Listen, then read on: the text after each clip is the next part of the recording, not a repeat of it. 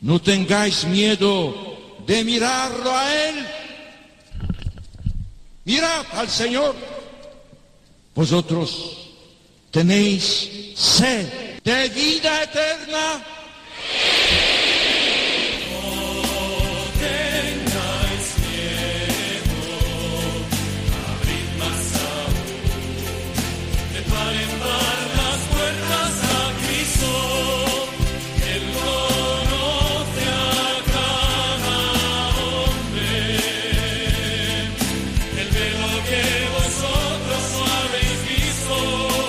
Comienza No tengáis miedo, con el padre Juan Francisco Pacheco.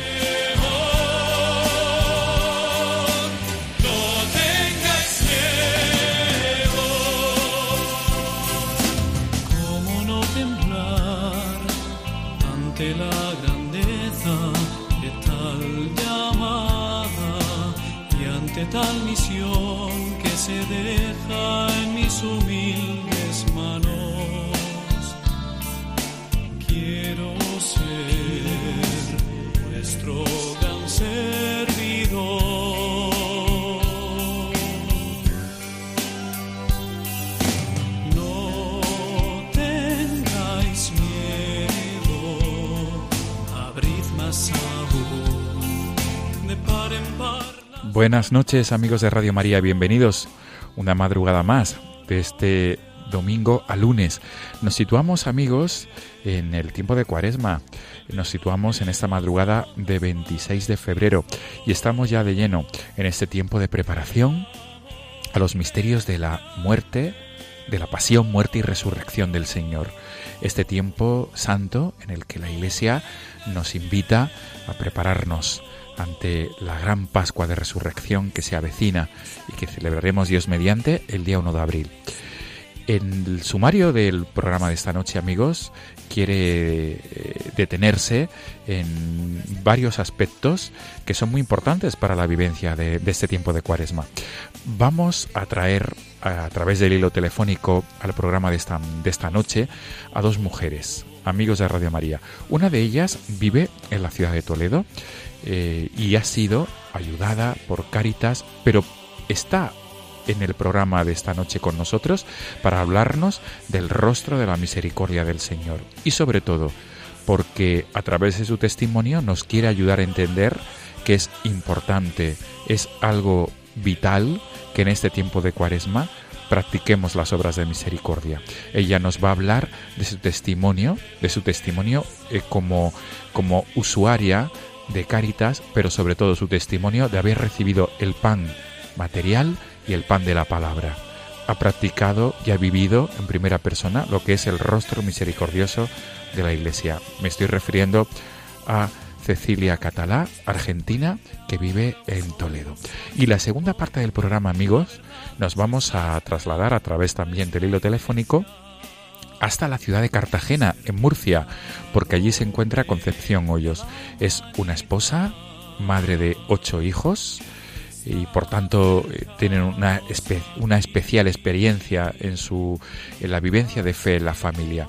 Pero con nosotros va a participar esta madrugada porque quiere darnos a conocer su testimonio de fe y sobre todo su testimonio de esperanza. Si la primera invitada nos va a hablar del testimonio de amor que ha recibido por parte de la Iglesia, la segunda invitada, Concepción Hoyos, nos va a hablar de esa experiencia de fe y de esa experiencia de esperanza que ha vivido en los años eh, de vida matrimonial y sobre todo el, en el tiempo en el que le ha tocado vivir el sufrimiento con la enfermedad de uno de sus hijos. Son dos testimonios de las tres virtudes teologales, de la fe, la esperanza y la caridad. Amigos, comenzamos. Gracias por estar ahí con nosotros una madrugada más.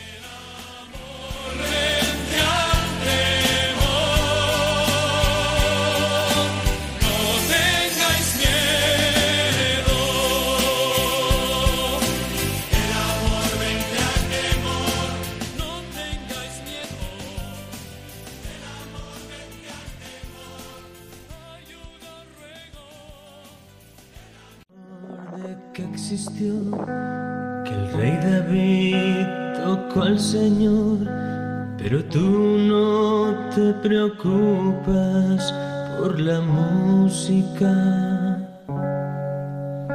Suena algo así como un sol, la quinta bajas del mar y un rey confuso compone un aleluya,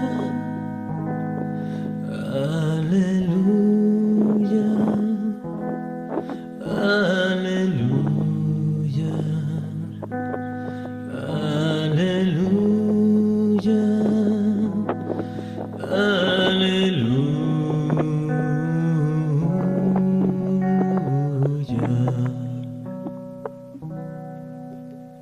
Tu fe fue fuerte. Amigos, estamos escuchando el tema del Aleluya en español, en español de Leonard Cohen, porque nuestra primera invitada ha querido que sonara este tema musical al principio y al comienzo de la, de la entrevista. Tenemos con nosotros al otro lado del hilo telefónico en esta madrugada a Cecilia Catalá. Ella es una mujer argentina que vive en la ciudad de Toledo y que la tenemos con mucho agradecimiento aquí a estas horas de la madrugada con nosotros. Cecilia, gracias por estar ahí, bienvenida.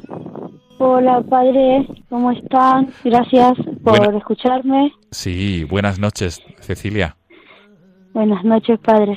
La primera pregunta, Cecilia, ¿por qué este tema del Aleluya? ¿Por qué has escogido el tema del Aleluya para, para, para el comienzo y el final de la entrevista? Porque desde que llegué a España y conocí a Dios, solo digo Aleluya por todas las cosas buenas que me pasan. Qué bueno, Cecilia. Es mi manera de decirle gracias a Dios. Aleluya. Qué bueno, Cecilia. Qué bueno. Pues, Cecilia, el Aleluya para ti, por tanto, es, ha significado y sigue significando muchísimo. Sí. Qué bien. Sí. Qué significa bien. Y va a seguir significando mucho. Qué bien. Pues, con tu permiso, Cecilia, voy a subir el volumen para seguir disfrutando de este tema de Le- Leonard Cohen, el Aleluya, en español. Siempre es triunfal, es como un frío y roto, aleluya. Aleluya, aleluya, aleluya, aleluya.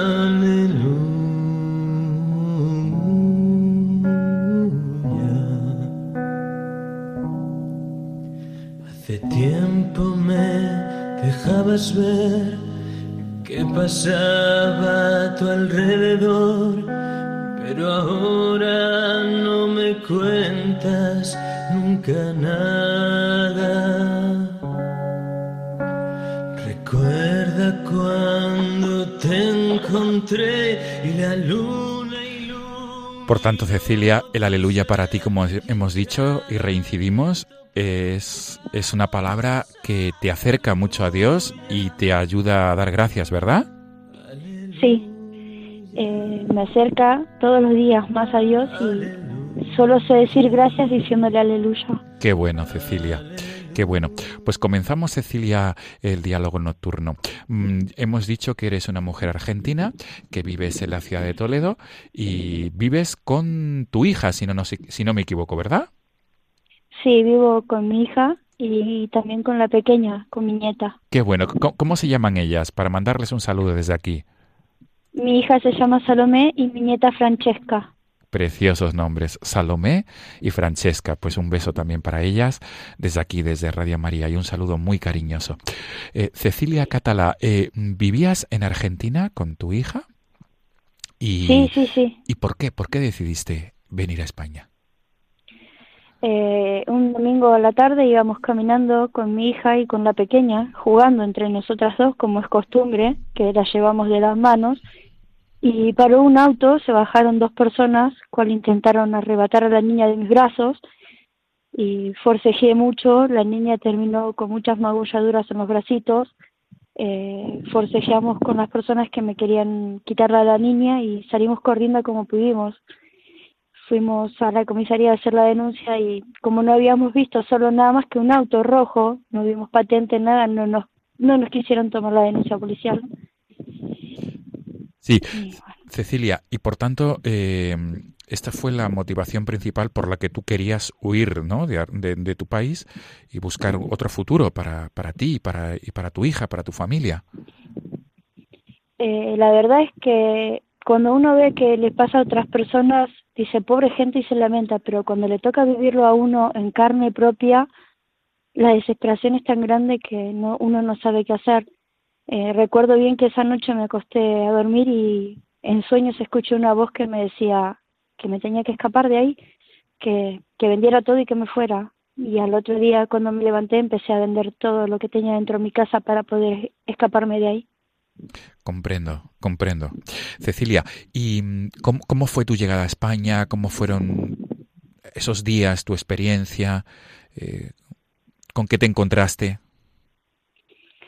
Eh, yo en realidad vine a España porque si bien tenía eh, gente, familia, que me había dicho que sí, que viniera, que sí, me iban a ayudar, pero luego me dijeron, cuando llegué a Barajas, al aeropuerto, me dijeron, no, vete a Toledo que ahí te vamos a ir a encontrar.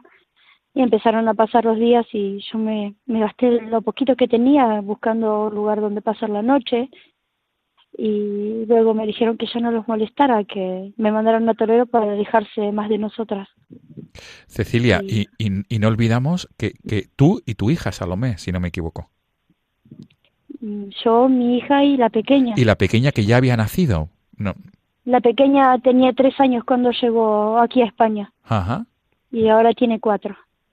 Bien, por tanto, Cecilia, eh, ha sido un año con experiencias duras, quiero entender. Eh, para mí fue muy duro dejar mi madre, dejar mis dos hermanas, que era lo único que en realidad me ataba a, a la Argentina. Mi madre, que es la que más siento en este momento, la que más extraño. Pero primero está mi familia, y mi familia son mi hija y mi nieta. Y si le pasaba algo tanto a mi nieta o algo a mi hija, eh, me moría con ellas, no sabría de qué manera responder al dolor. Por supuesto, Cecilia, lo comprendemos perfectamente. Entonces, Cecilia, te encuentras en Toledo y, y, y ¿cuál fue, digamos, el punto de inflexión? El, ¿cómo, en qué momento te encontraste para que pudieras tocar o conocer a alguien de Cáritas? Eh, ya le digo, padre, pedí ayuda a mi familia hasta que en un momento me dijeron que no molestara más y yo el último dinero lo usé que tenía para pasar la noche en un hostal con la pequeña. Al otro día domingo la, la dueña del hostal nos pidió que no fuéramos porque había que dejarlo antes de las doce del día, pero la dueña del hostal fue quien me dijo que me cruzara a la iglesia de Santiago y pidiera hablar con el Padre Jesús. Hice eso, justo en ese momento eran las festividades del Corpus y el padre me pidió que lo esperara una o dos horas más.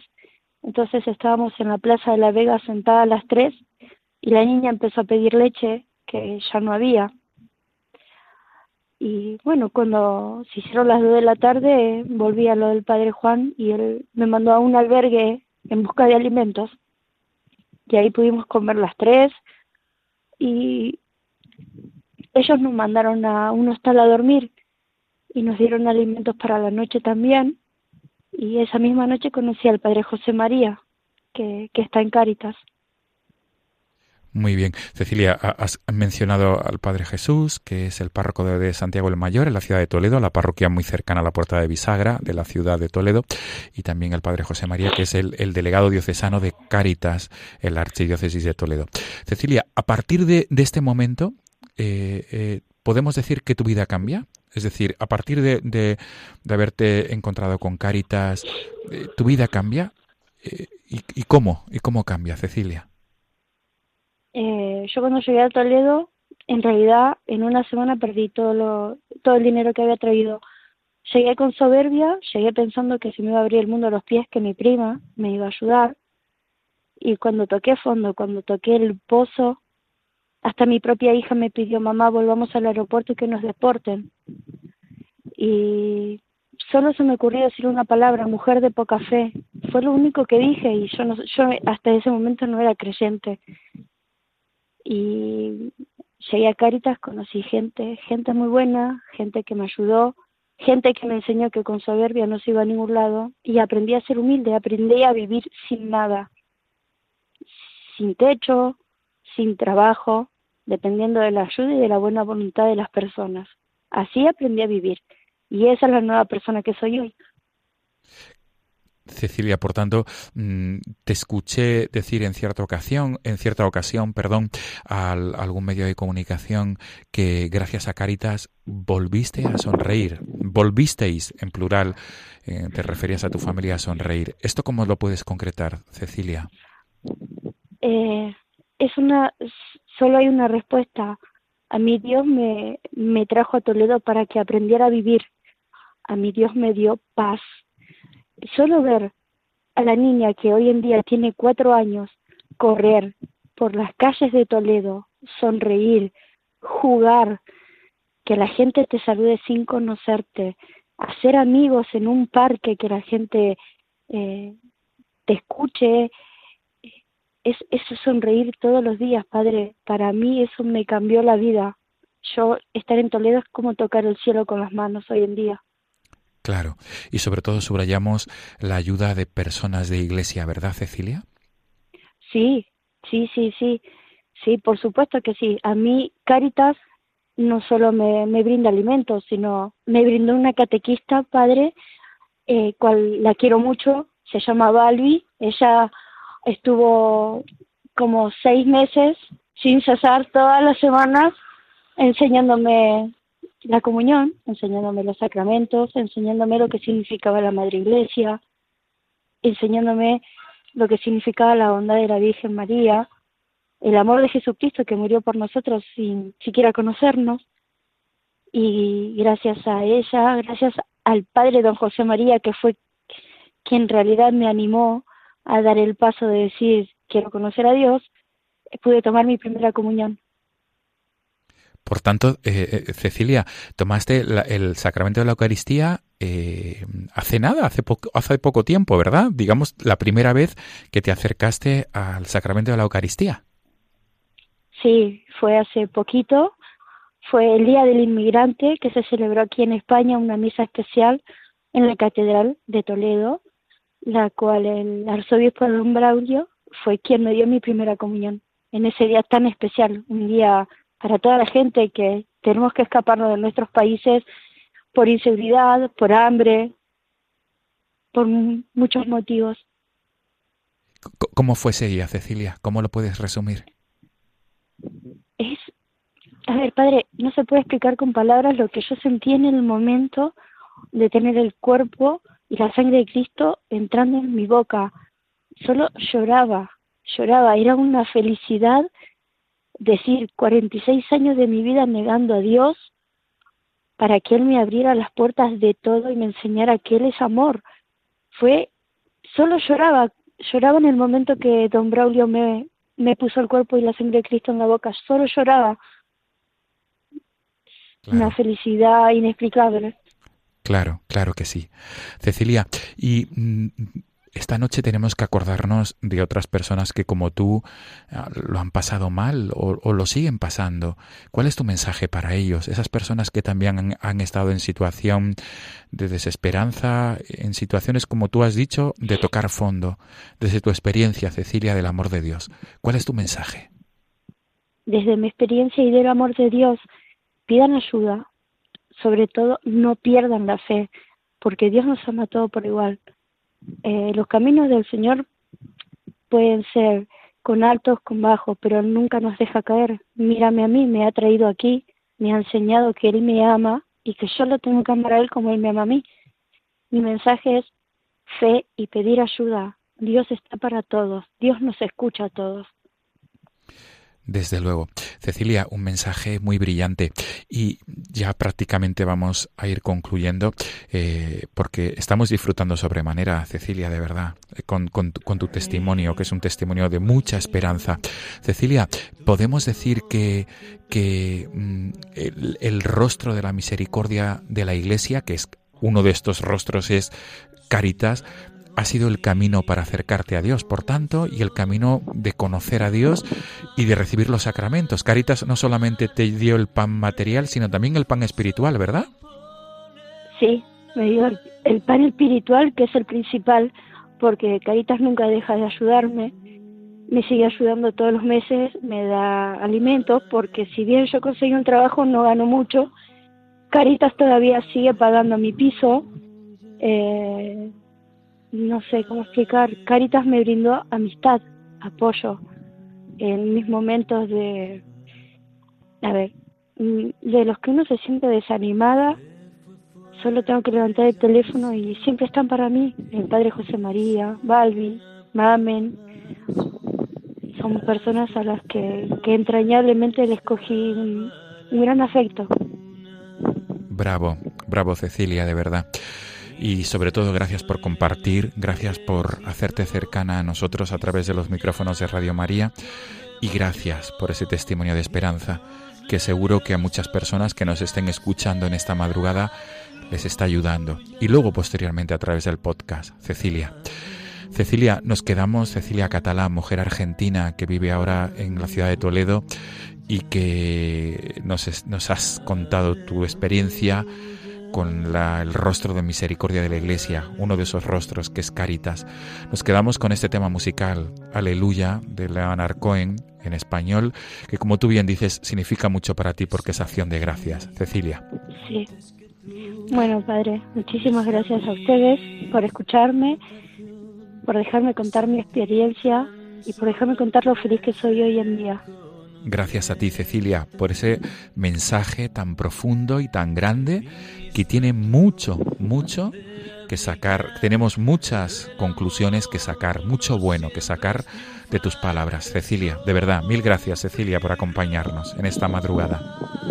Y sobre todo por, por, por animarnos a practicar la misericordia y el amor al prójimo en este tiempo de Cuaresma. Muchas gracias, padres, a ustedes por todo lo que hacen por mí. Feliz y Santa Cuaresma. Que pase buenas noches. Igualmente, Cecilia, feliz y Santa Cuaresma. Feliz y Santa Cuaresma para todos los oyentes, incluido usted, padre. Gracias, Cecilia, gracias. Hasta pronto. Hasta pronto, padre. Hace tiempo me dejabas ver que pasaba a tu alrededor, pero ahora no me cuentas nunca nada. Recuerda cuando te encontré y la luna iluminó tu ser y en cada aliento pronunciamos aleluya, aleluya, aleluya.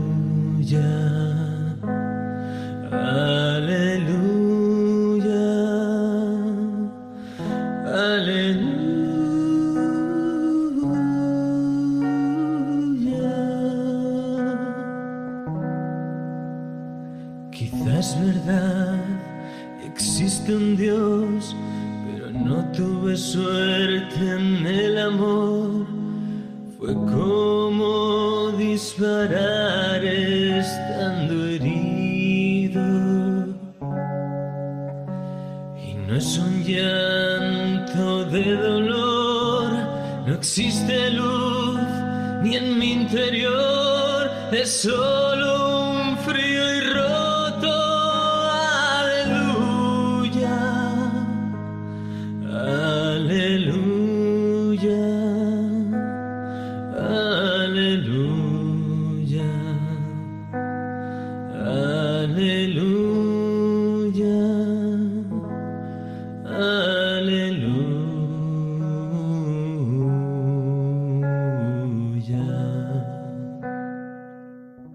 Están escuchando No tengáis miedo con el padre Juan Francisco Pacheco. I'm in heaven and my heart beats so that I can hardly speak, and I seem to find the happiness I seek when we're out together dancing cheek to cheek. Heaven. I'm in heaven, and the cares that hung around me through the week seem to vanish like a gambler's lucky streak. when we're out together dancing cheek to cheek. Oh, I love to climb a mountain and to... Amigos de Radio María, eh, estamos escuchando el tema que nuestra siguiente invitada ha elegido para la, esta segunda parte del programa, para esta segunda entrevista. Estamos escuchando el tema de Fred Astaire, Cheek to Cheek, porque Concepción Hoyos, que se encuentra en Cartagena, en Murcia, ella misma ha pedido que sonara este tema musical para el comienzo y el final de la entrevista. Eh, tenemos con nosotros, al otro lado del hilo telefónico, a Concepción Hoyos. Concepción, buenas noches. Buenas noches, ¿qué tal? Y sobre todo, gracias por atendernos a estas horas de la madrugada. No pasa nada, siendo para Radio María se hace con alegría. Se agradece, se agradece y sobre todo, pero digo mm, sobre todo gracias por atendernos porque eres madre de ocho hijos y por tanto sí. es de agradecer sí, sí, sí. que a estas horas estés escuchando Radio María otros domingos y sobre todo ahora atendiéndonos. Pues sí. La primera pregunta de recibo es ¿por qué, por qué este tema, Concepción? Bueno, esa esa canción la bailamos mi marido y yo en, en nuestra boda, porque nos gusta muchísimo porque representa el amor de los esposos que quieren estar juntos en el cielo. Empieza así la letra, queremos estar juntos en el cielo. Luego continúa la letra diciendo que, que las preocupaciones se me pasan cuando estoy contigo y es una manera de, de que juntos se pueden afrontar las dificultades. Eh, y así sigue la letra. Entonces es, es una canción que a nosotros pues siempre nos ha gustado porque... porque es muy bonita, es muy romántica y, y te dice cómo el verdadero amor de los esposos pues les llena de alegría, de paz y, y de ganas de estar en el cielo. Claro, por tanto tenéis clarísima la vocación matrimonial y la vocación a la santidad matrimonial, por tanto, porque se trata del último objetivo, llegar juntos al cielo, acabas de decir. Efectivamente, o sea, es que tenemos que llegar los dos, quiero decir, si, si somos una sola carne, esa carne tiene que estar entera allí en el cielo, o sea que, que efectivamente la santidad, la, la llamada a la santidad es una llamada que se hace a los matrimonios, a los dos, y juntos nos apoyamos los uno, el uno en el otro para poder conseguir eso. Qué bueno, pues con tu permiso, con tu venia, vamos a subir el volumen para seguir disfrutando de este tema Cheek to Cheek de Fred Astaire.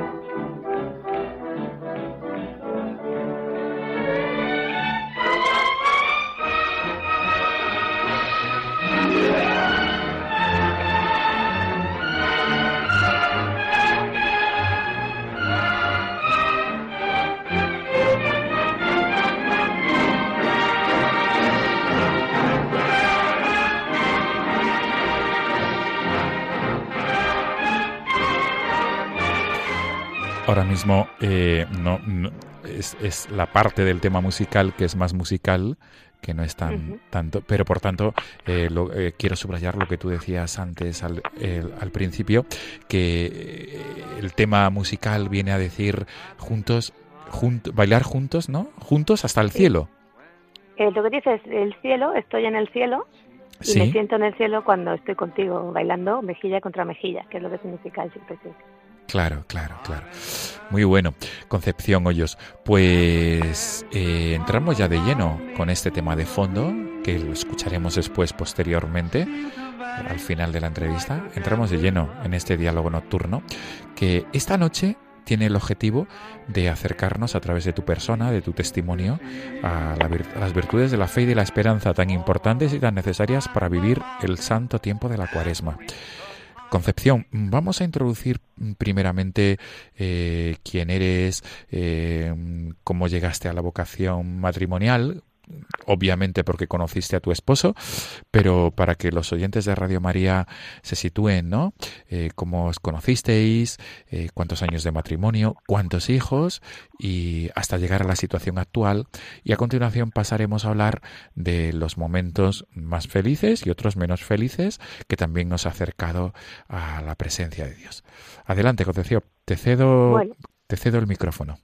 Vale, muchísimas gracias. Bueno, eh, yo conocí a, a mi marido, eh, que se llama Nacho. Lo conocí de jovencita, yo tenía diecisiete años y, y era un compañero de clase de mi hermana. Simplemente esto fue lo que se dice un flechazo, o sea, yo lo vi y dije, este es para mí. Él no, él no. Él entonces no estaba muy por la labor. Pero lo que yo sí hice fue mmm, que, bueno, mmm, en el momento en que en que él se acercó a mí, yo se lo yo se lo pedí al Señor. Quiero decir, yo desde el principio le pedí al Señor casarme con él, cosa que él no sabía, pero yo sí pedía eso. Y lo lo que pasó fue que nuestro noviazgo fue de misa en misa. Quiero decir, quedábamos en misa y a la salida de misa él me acompañaba a casa. Y entonces ese fue el inicio. O sea, que el Señor ha estado siempre de la manita, nos ha llevado, un, nos ha juntado y nos ha ido llevando hacia él. Entonces fue, fue un noviazgo largo, ¿eh? De, de ocho años y medio. No fue un, o sea, que lo teníamos muy claro, muy pensadito y todo. Y llevábamos una idea muy, muy, muy clara de lo que quería, queríamos hacer y, y qué tipo de familia queríamos crear. Y eh, bueno, nosotros llevábamos una idea de ser familia numerosa, porque él es familia numer- de familia numerosa, ellos son cinco hermanos, pero dos murieron, eh, uno murió, una hermana mayor, y, y, no, y yo también pertenezco a una familia numerosa de cinco, o sea que llevábamos el cálculo de, de unos cuatro o así, pero el Señor duplicó nuestras nuestras expectativas y nos, dio, nos ha concedido tener ocho hijos maravillosos y dos en el cielo. En realidad son diez, tenemos en, dos en el cielo también. Claro, por tanto sí. Subrayamos, en realidad son diez hijos. Sí, sí, sí, es así. Sí, Concepción, ¿cuántos años de matrimonio lleváis? diecisiete. Va a ser ahora, este año, diecisiete años de matrimonio, sí. Qué bueno. Y digamos, ¿cómo se ha desarrollado la, la vida familiar, matrimonial? Y eh, teníais eh, esa intención, ¿no?, de vivir la vocación matrimonial según la voluntad de Dios. Supongo que habrá habido momentos, como en todas las familias, momentos de bonanza y momentos de dificultad, de dolor. Efectivamente. Al principio también es cierto que uno tiene que aprender, que es decir, el manual de instrucciones del matrimonio pues no existe, y aunque tengas un noviazgo largo, no te enfrentas a las mismas situaciones una vez que te has casado que antes. Entonces, eh, cierto es que nosotros no hablábamos todo lo suficiente que podíamos haber hablado, y también es cierto que al principio los dos rezábamos, pero no rezábamos juntos. Entonces, aunque, nuestra, aunque íbamos a misa y todo, esa vida conjunta, o sea, ese era como... Tenemos una vida matrimonial, pero nuestra vida de fe está ahí, pero está como, como en la intimidad de cada uno. Y, y no hablábamos tanto de Dios, aunque siempre ha estado, siempre ha estado allí. Y, y, y en momentos se ha, se, sí, sí que se ha, sí que nos lo hemos planteado, hemos hablado juntos de eso. Pero mmm, cuando el Señor, que nos quiere muchísimo, dijo, esto lo vamos a arreglar, porque este matrimonio tiene que, tiene que ser santo, ¿no? Entonces nos acercó a Él, y, y eso se hace a través de la cruz, te, te acerca a Él a través de la cruz. Entonces nos llegó a través del, del, del sufrimiento y la enfermedad de, de uno de mis hijos. Sí. Eh, ¿qué, qué, qué lugar ocupa ese hijo en el en el, el orden? segundo. El segundo. Por tanto, segundo. ¿Qué edad tiene? Perdón por... Ahora tiene trece años. Sí. Ajá, por tanto, un adolescente. Sí, sí. Sí, sí, sí. Un, le mandamos desde aquí un cariñosísimo saludo. ¿Su nombre? Se llama Chema, Chema, José María. José María, pues José María, un sí. saludo muy especial y cariñoso. ¿Y cómo, cómo se sucedieron los acontecimientos con, con José María? Bueno, pues era un niño normal, era un niño feliz, y un día vino del colegio diciendo que se le movía, que se le movía la mano, que se le movía sola la mano. Y yo pensé que estaba jugando. Un niño con cinco, aunque va a cumplir cinco años, que se le mueva la mano, pues estaba, y además se reía. Entonces yo dije, pues está, está jugando. Entonces, pero al rato nos dimos cuenta de que no, no, no, no estaba de broma, sino que efectivamente se movía sola. Así que bueno, pues, eh, pues lo típico, llamamos a la familia que se quedara con los, las demás niñas y nos fuimos al, al hospital. Y yo pensaba que tenía un tumor, porque que tocaba algún nervio o algo que era lo que hacía que se moviera. Entonces allí nos dijeron que no, que, que seguramente tiene una especie de epilepsia y que le darían una medicación y con eso pues se curaría. Pero no, la medicación no le servía y, y, y esa mano que se movía empezó a temblar y, y hacía contracturas en los dedos y, y duraba todo, o sea, eran ratos muy largos y le hacía daño. Entonces fuimos ingresando y saliendo del hospital, ingresando y saliendo del hospital. Yo estaba entonces embarazada del de, de cuarto hijo, que por cierto le pusimos por nombre Rafael, que significa medicina de Dios. Sí. O Dios cura. Sí. Y eh, bueno, durante con el embarazo y todo, pues era mucho más duro ir y venir de los hospitales. Pero bueno, pasaron dos meses eh, ingresados en los que mi marido durmió allí. O sea, él nos, no fue el que se quedó todos los días durmiendo, no quiso que nadie le sustituyera, no quiso que yo me quedara a dormir. Tuvo, el sillón y él se hicieron muy amigos. Se adaptaron el uno al otro. Uh-huh. Y a los dos meses, pues nos dicen que no pueden hacer nada porque está cada vez peor. Ya la, los temblores se le habían extendido por todo el lado izquierdo del cuerpo y, y empezaba a, a quedarse, ya, ya casi no podía andar, ya casi no podía caminar, casi no podía comer, casi no podía hablar. Entonces me dijeron que iban a meterlo en coma para ver si así el cerebro se apagaba y se volvía a encender, como si fuera un ordenador informático. Sí. Y que eso, eso creían que podía funcionar. Entonces lo, lo metieron en, en, en coma y allí lo tuvieron una semana. Nos dijeron que iban a ser tres días al principio. Pues, bueno, cuando yo llegué y lo veía allí, adelantamos el parto del niño, nació una semana antes para que yo pudiera entrar en la U C I, porque si no, no podía. Y cuando yo llegaba allí, pues me veía a mi hijo muerto, porque tenía el, el encefalograma plano, eh, con los brazos en cruz, que tenían una, una aguja en cada, en cada mano clavada, una aguja en cada pie. Eh, tenía también unas heridas en la frente de todos los electrodos que le habían estado poniendo, que durante todo ese tiempo le habían estado haciendo daño, entonces tenía como pequeñas heridas en la, en la frente.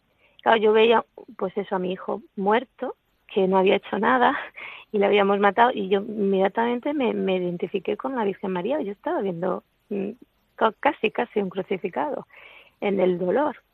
Y bueno, pues eh, allí empecé, yo me acuerdo que le decía a mi hijo, que no me oía, claro, porque estaba en coma, le decía, hijo mío, tú esto que estás pasando, que no entiendes y que estás terrible, Eh, es una, yo solo quiero que sepas que es, que es una maravilla. O sea, lo que está haciendo el Señor contigo es lo mejor y es, es, es algo estupendo, aunque no lo entendamos.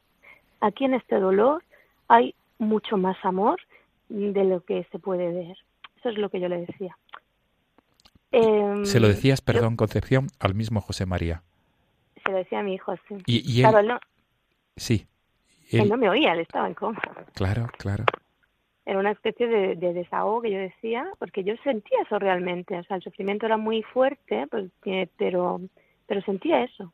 Sentía que en ese en ese profundo pozo de dolor lo que estaba era un amor que se iba a manifestar. Entonces, cuando despertaron al niño del coma, eh, pues cuando lo despertaron, lo primero que empezó a despertarse fue precisamente la mano con los temblores y las contracturas dolorosas.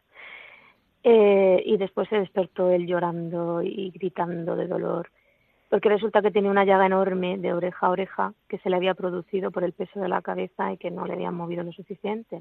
Es una llaga que yo no he llegado a ver, es una llaga que se la ha curado mi marido y no quiso nunca que se la llegara a ver, pero que me dijo que se le veía el hueso del cuello porque era del tamaño de un puño, de, de, de profundo.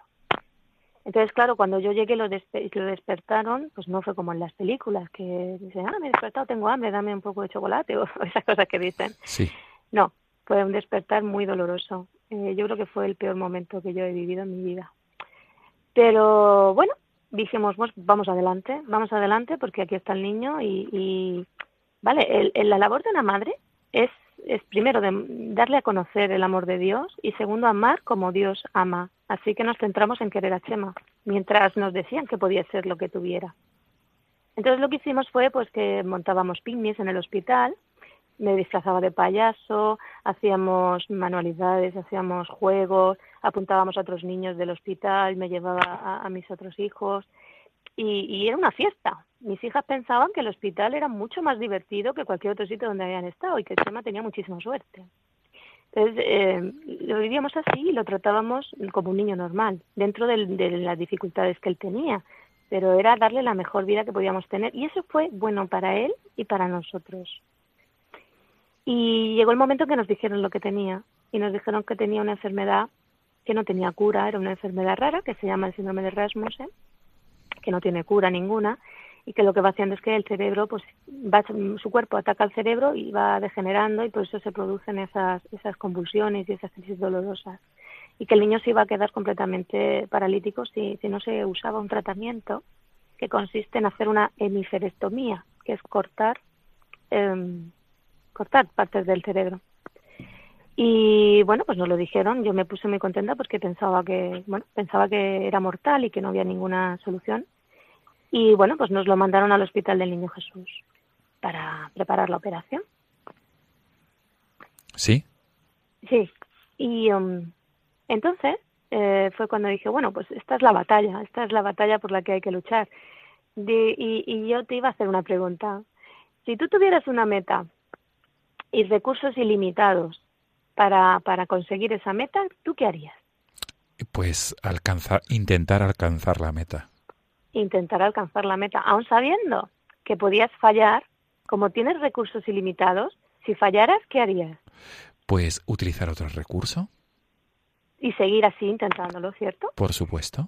Pues eso fue lo que hice yo. Yo llegué y dije, vale, mi meta es que mi hijo se cure, mi meta es que mi hijo sea feliz y, mi, y que mi hijo se, eh, esté bien.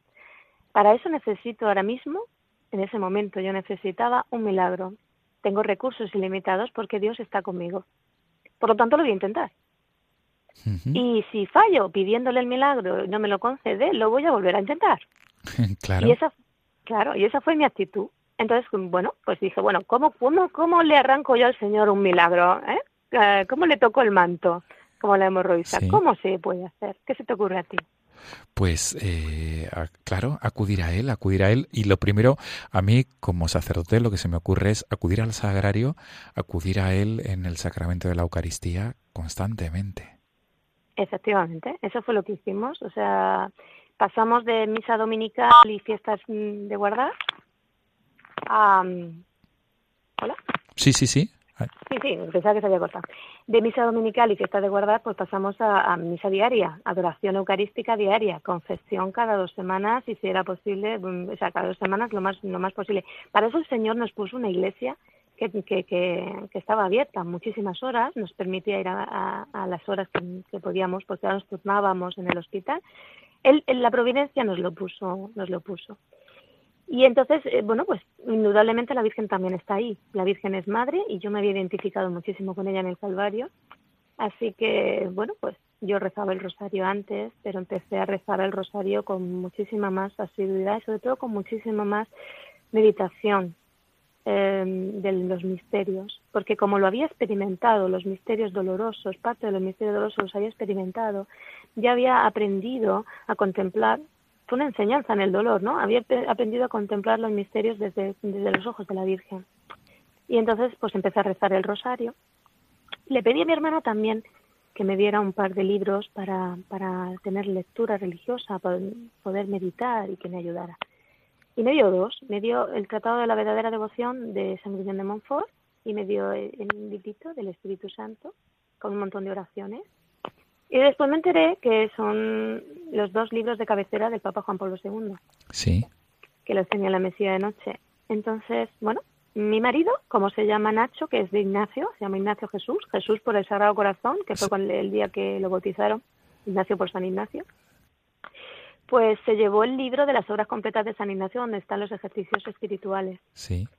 Y uh, yo no había hecho nunca ejercicios espirituales, era una cosa que quería hacer, pero con esto de que estás con los niños, tal cual, pues siempre lo vas dejando para, para ver cuándo lo puedes hacer. Y me leí el libro de un tirón. Y cuando empecé a leerlo dije, vamos a ver, ¿esto qué hay que hacer? ¿Hay que meditar? Pues yo lo medito. Tengo que hacer, no sé, yo lo hago. Y así fui haciendo como unos ejercicios espirituales express en, en el Au- hospital. Sí, autodidacta. Sí, sí. Sí. Autodidacta, bueno, no, no, el que enseña es el Espíritu Santo, justo, de autodidacta. Justo. Sí, nada, es cierto. Estaba guiándome. Bueno, pues cuando los terminé me di cuenta de todo lo que había que cambiar. Dije, bueno, madre mía, si yo estoy buscando un milagro, pero yo lo que tengo que buscar es la santidad. O sea, es, es, es, es que la clave está ahí. Quiero decir, los milagros pueden venir o no pueden venir, porque son un regalo del Señor. Pero la santidad es lo que verdaderamente nos hace felices, es vivir la vida de Dios. Y, y eh, entonces yo llegué y, y hablé con mi marido, digo, esto, mira, esto lo tenemos que arreglar, esto, esto, esto, nosotros tenemos que centrarnos en esto. Eh, Chema está bien, Chema va a estar bien. De hecho, como me había leído esos dos libros, me habían entrado muchísimas ganas de rezarle a Juan Pablo segundo, que nosotros la frase del no tengáis miedo la teníamos clarísima. O sea, mm, mi vida ha sido una vida, que no me da tiempo aquí a contar, pero bueno, que ha sido una vida abandonada totalmente a la providencia. Entonces yo he visto milagros de providencia, de que en situaciones que, tú, que la gente se desesperaría, de repente el Señor ha estado allí, siempre, siempre, en el último momento para sacarte a flote y de una manera sorprendente. Yo he aprendido a no tener miedo. El miedo paraliza.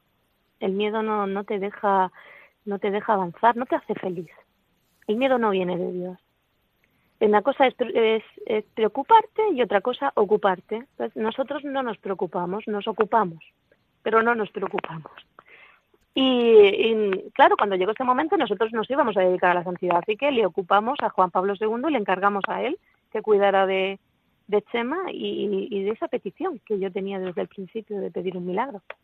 Concepción, se me ocurre una pregunta, y supongo que muchos oyentes también, y es ¿por qué acudisteis a, a este intercesor, a San Juan Pablo segundo?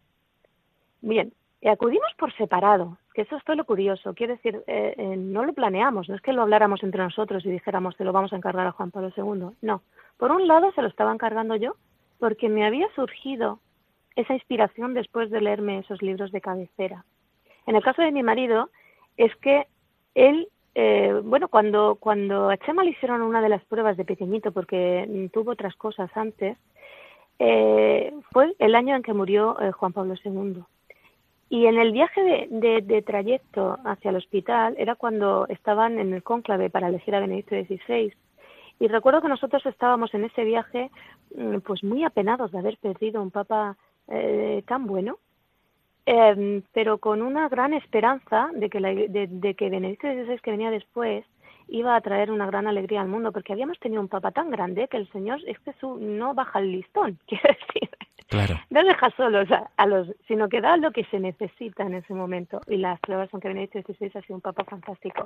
Entonces, cuando ocurrió esto, él recordó lo de no tengáis miedo, no os preocupéis, eh, no pasa nada. Ese mensaje del papa a él le caló muchísimo y dijo, no voy a tener miedo con lo de mi hijo, para adelante. Esto hace falta esperanza y la esperanza es, es, es el sello de Juan Pablo segundo.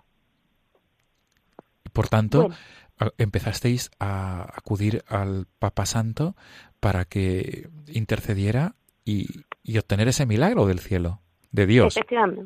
Sí, sí. Empezamos a rezar por separado. Eh, pero un día eh, yo empecé a pensar en, en que, bueno, que como todo el mundo rezaba y todo el mundo le pedía, mi familia, mis amigos y muchísima gente, porque se hicieron cadenas de oración y, y había gente que había estado rezando en Australia, rezaron en Roma, rezaron en Alemania, rezaron en Estados Unidos, rezaron por todas partes, es increíble. Pues eh, yo decía, bueno, va a haber un milagro, porque yo tenía la certeza absoluta, va a haber un milagro y yo no voy a saber si ha sido Juan Pablo segundo o no.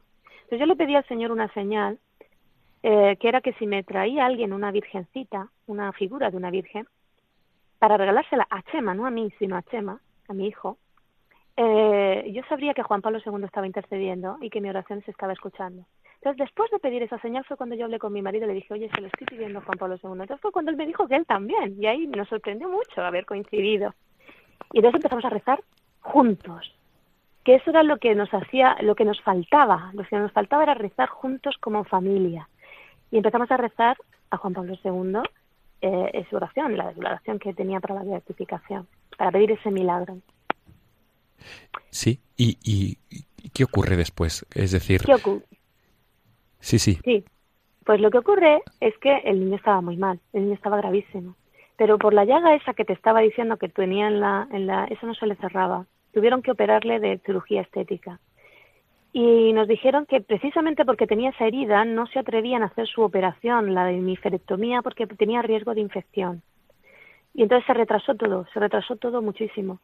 Y entonces llegó el mes de agosto, y en el mes de agosto, que ya le iban a operar, eh, de repente nos dicen que no pueden, porque los cirujanos tienen que descansar, y eso hay que entenderlo. Quiero decir, hacen operaciones terribles, tremendas, de muchísimas horas, de muchísima responsabilidad, de muchísimo riesgo. y estaban agotados. Entonces el cirujano, que te, no todo el mundo sabe operar esta, esta enfermedad, el cirujano tenía que descansar. Entonces nos dieron todo el mes de agosto para que pudiéramos irnos y volviéramos después en septiembre para que le operaran. Eso parte de la familia no se lo tomó nada bien, para ellos fue un mazazo, para mi marido y para mí fue como una señal de que, de que efectivamente era tiempo para que el milagro ocurriera. Nos lo tomamos así. Luego descubrimos que también nos estaba protegiendo el Señor por cosas que ocurrieron en el hospital. Si nos hubiéramos quedado hubiera sido, hubiera sido muy malo. Uh-huh. Pero nos, nos protegió sacándonos del hospital. Entonces en ese mes de agosto eh, lo que ocurrió fue que el niño empezó a mejorar. Empezó a andar, empezó a... la herida se le cerró, porque se, mi marido empezó a lavársela con agua de Lourdes, que nos habían traído, y el agua de Lourdes cerró la herida, porque con la cirugía tampoco se había cerrado del todo. Y bueno, pues empezó a dejar de temblar, y empezó a ponerse de pie, y empezó a caminar. Y te estoy contando que eso fue en cuestión de, de, de la primera semana de agosto, ¿no? Tres o cuatro días. Sí. Y entonces lo que hicimos fue pues disfrutar del verano, vamos, como no habíamos disfrutado en nuestras vidas. Eh, Sin duda. Hicimos de todo. Claro. Sí, sí. Y, y, el... y se acaba el mes de agosto y ya tenemos que volver para ingresarlo. Entonces el día antes de ingresar eh, viene a vernos a Madrid eh, pues mi suegro para despedirse del niño y, y todo, para ver cómo estaba. Y nos cuenta, tomando allí unas cervezas antes de que se fuera, nos cuenta que a la salida de misa, de, de unos días antes, una chica la había abordado y le había dicho, toma, tengo un regalo para tu nieto, y que era una, una estatua de una virgen, una figura. Claro, cuando vimos eso, mi marido y yo, dice, tú no sabes lo que acabas de decir. Y dijo mi suegro, sí, sí, que, es, que nos han traído una virgen. Dice, no, no, tú no lo sabes lo que acabas de decir. Claro, era lo que nos faltaba, nos faltaba la señal. Y, y bueno, no te puedes imaginar la alegría de, de ese día, que mi suegro no entendía, porque él estaba convencido de que el niño estaba muy grave y no lo entendía. Bueno, pues nada, lo ingresamos ya con una sonrisa oreja a oreja, lo ingresamos y se lo llevan para hacerle el, pre- el preoperatorio. Le tienen que hacer una resonancia, pero se la tenían que hacer en otro hospital, pues unas resonancias especiales. Y yo le dije a mi marido, digo, vamos a ver, eres un enchufado, porque vas a ver un milagro en directo. Y cuando le hagan la prueba y vean que no hay nada, y yo me lo voy a perder. Sí. Y tú eres un enchufado. Entonces se lo llevaron, pero lo que ocurrió fue que la máquina pues se estropeó y no, no pudieron hacerle un informe del médico. Entonces llegaron tardísimo, además, llegaron al hospital de madrugada. Y yo me acuerdo que llegué, vi al niño, el niño estaba casi dormido. Pues sí, bueno, muy bien, muy bien, pero yo lo que quiero ver es la resonancia, quiero ver el milagro. Y cuando vi que no había informe, sí, dije, bueno, yo estoy viendo un milagro, pero no lo puedo... no puedo entender, porque no no sé yo ver lo que tengo que ver. Sí.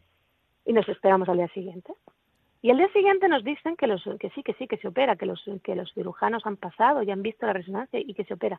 Ah, yo me quedé entonces diciendo, ¿cómo, cómo, cómo que lo opera? No puede ser, no puede ser. Si hay un milagro aquí, esto no puede ser. Eh, y le dije al Señor, bueno, si tú quieres clavarle el cuchillo, pues se lo clavas, como Abraham a Isaac. Digo, pero que yo sé que has hecho un milagro. Y entonces pasó la, la doctora y nos dijo que sí, que sí, que le iban a operar, y, y vio al niño. Y cuando vio al niño, lo vio saltar, corretear, y, y se quedó paralizada.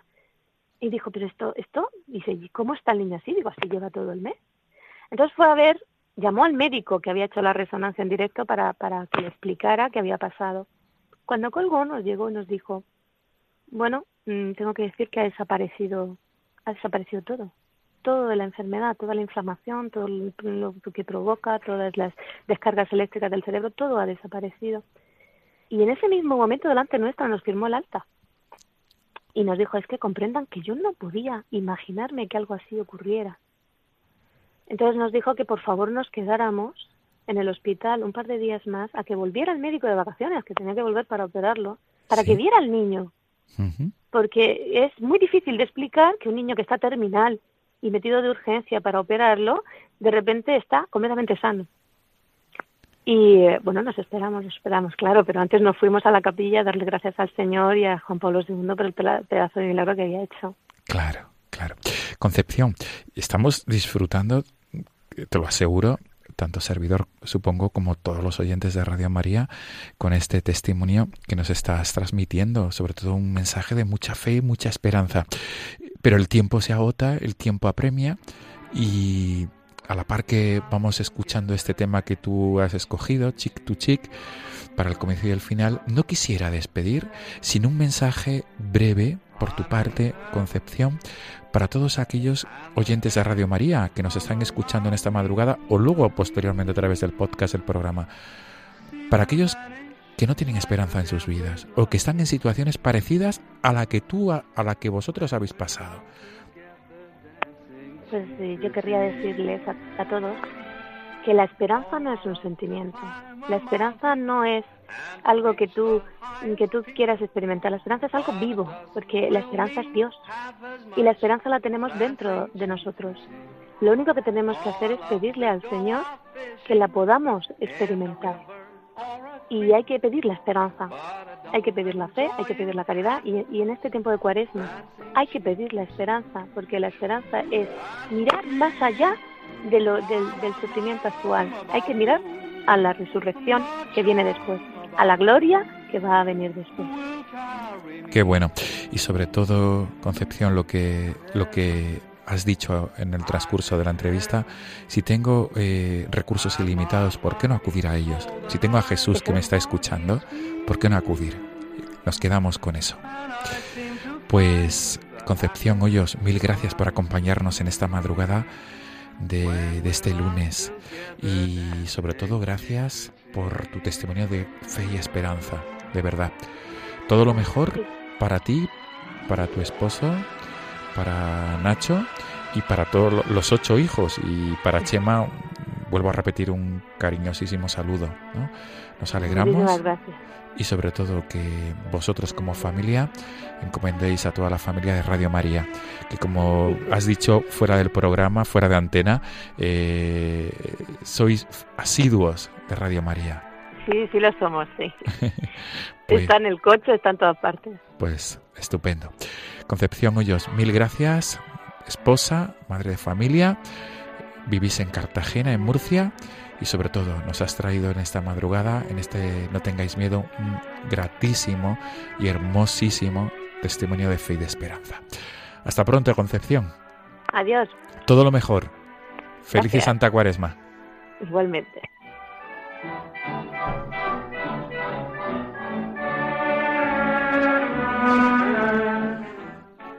Amigos, despedimos el programa de esta madrugada. Nos volvemos a encontrar en quince días, Dios mediante. Como siempre, les dejamos el correo electrónico del programa, que es el siguiente: no tengáis miedo arroba radiomaria.es. Repito, no tengáis miedo arroba radiomaria.es. A través de esta cuenta de correo electrónico se pueden poner en contacto con nosotros para cualquier tipo de sugerencia o petición. Amigos, hasta dentro de quince días. Mil gracias por estar ahí, por acompañarnos una madrugada más. Un abrazo, buenas noches.